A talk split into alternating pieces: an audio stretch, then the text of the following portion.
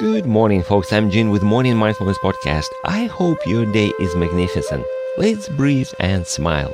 Would you like to know how to make your path to success much simpler? In fact, have you ever read anything like, stop doing whatever you're doing and do this instead, so you will see results in whatever number of days? I have. That's a generic definition, of course, but one of those emails actually inspired me to talk about that. Yes, I can teach you how to simplify your path to your goals by doing this simple trick.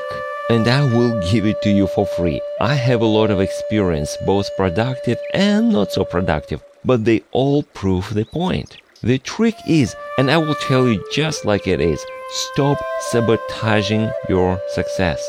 First, we spend a lot of time and energy to do things that don't help us on our goals or even harm us. Then we spend money to buy a system that supposedly will help us to achieve them. And we start lying to ourselves saying, I got a great system, it will help, I'm guilty, all right.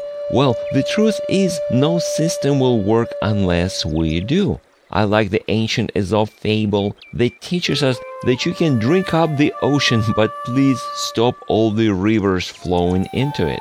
So why don't we stop doing this one thing to get best results? That is, stop getting in our own way. By doing that, we free up resources we waste, and we make it easier to move forward instead of undoing the damage we cause. It's like one dietitian said, I won't tell you what to eat, I will tell you what not to eat, which sounds like less work. Am I making sense? Thanks for stopping by. You can subscribe to my podcast or contact me through my site h p l n dot org. Now let's breathe and smile. I'll talk to you next time.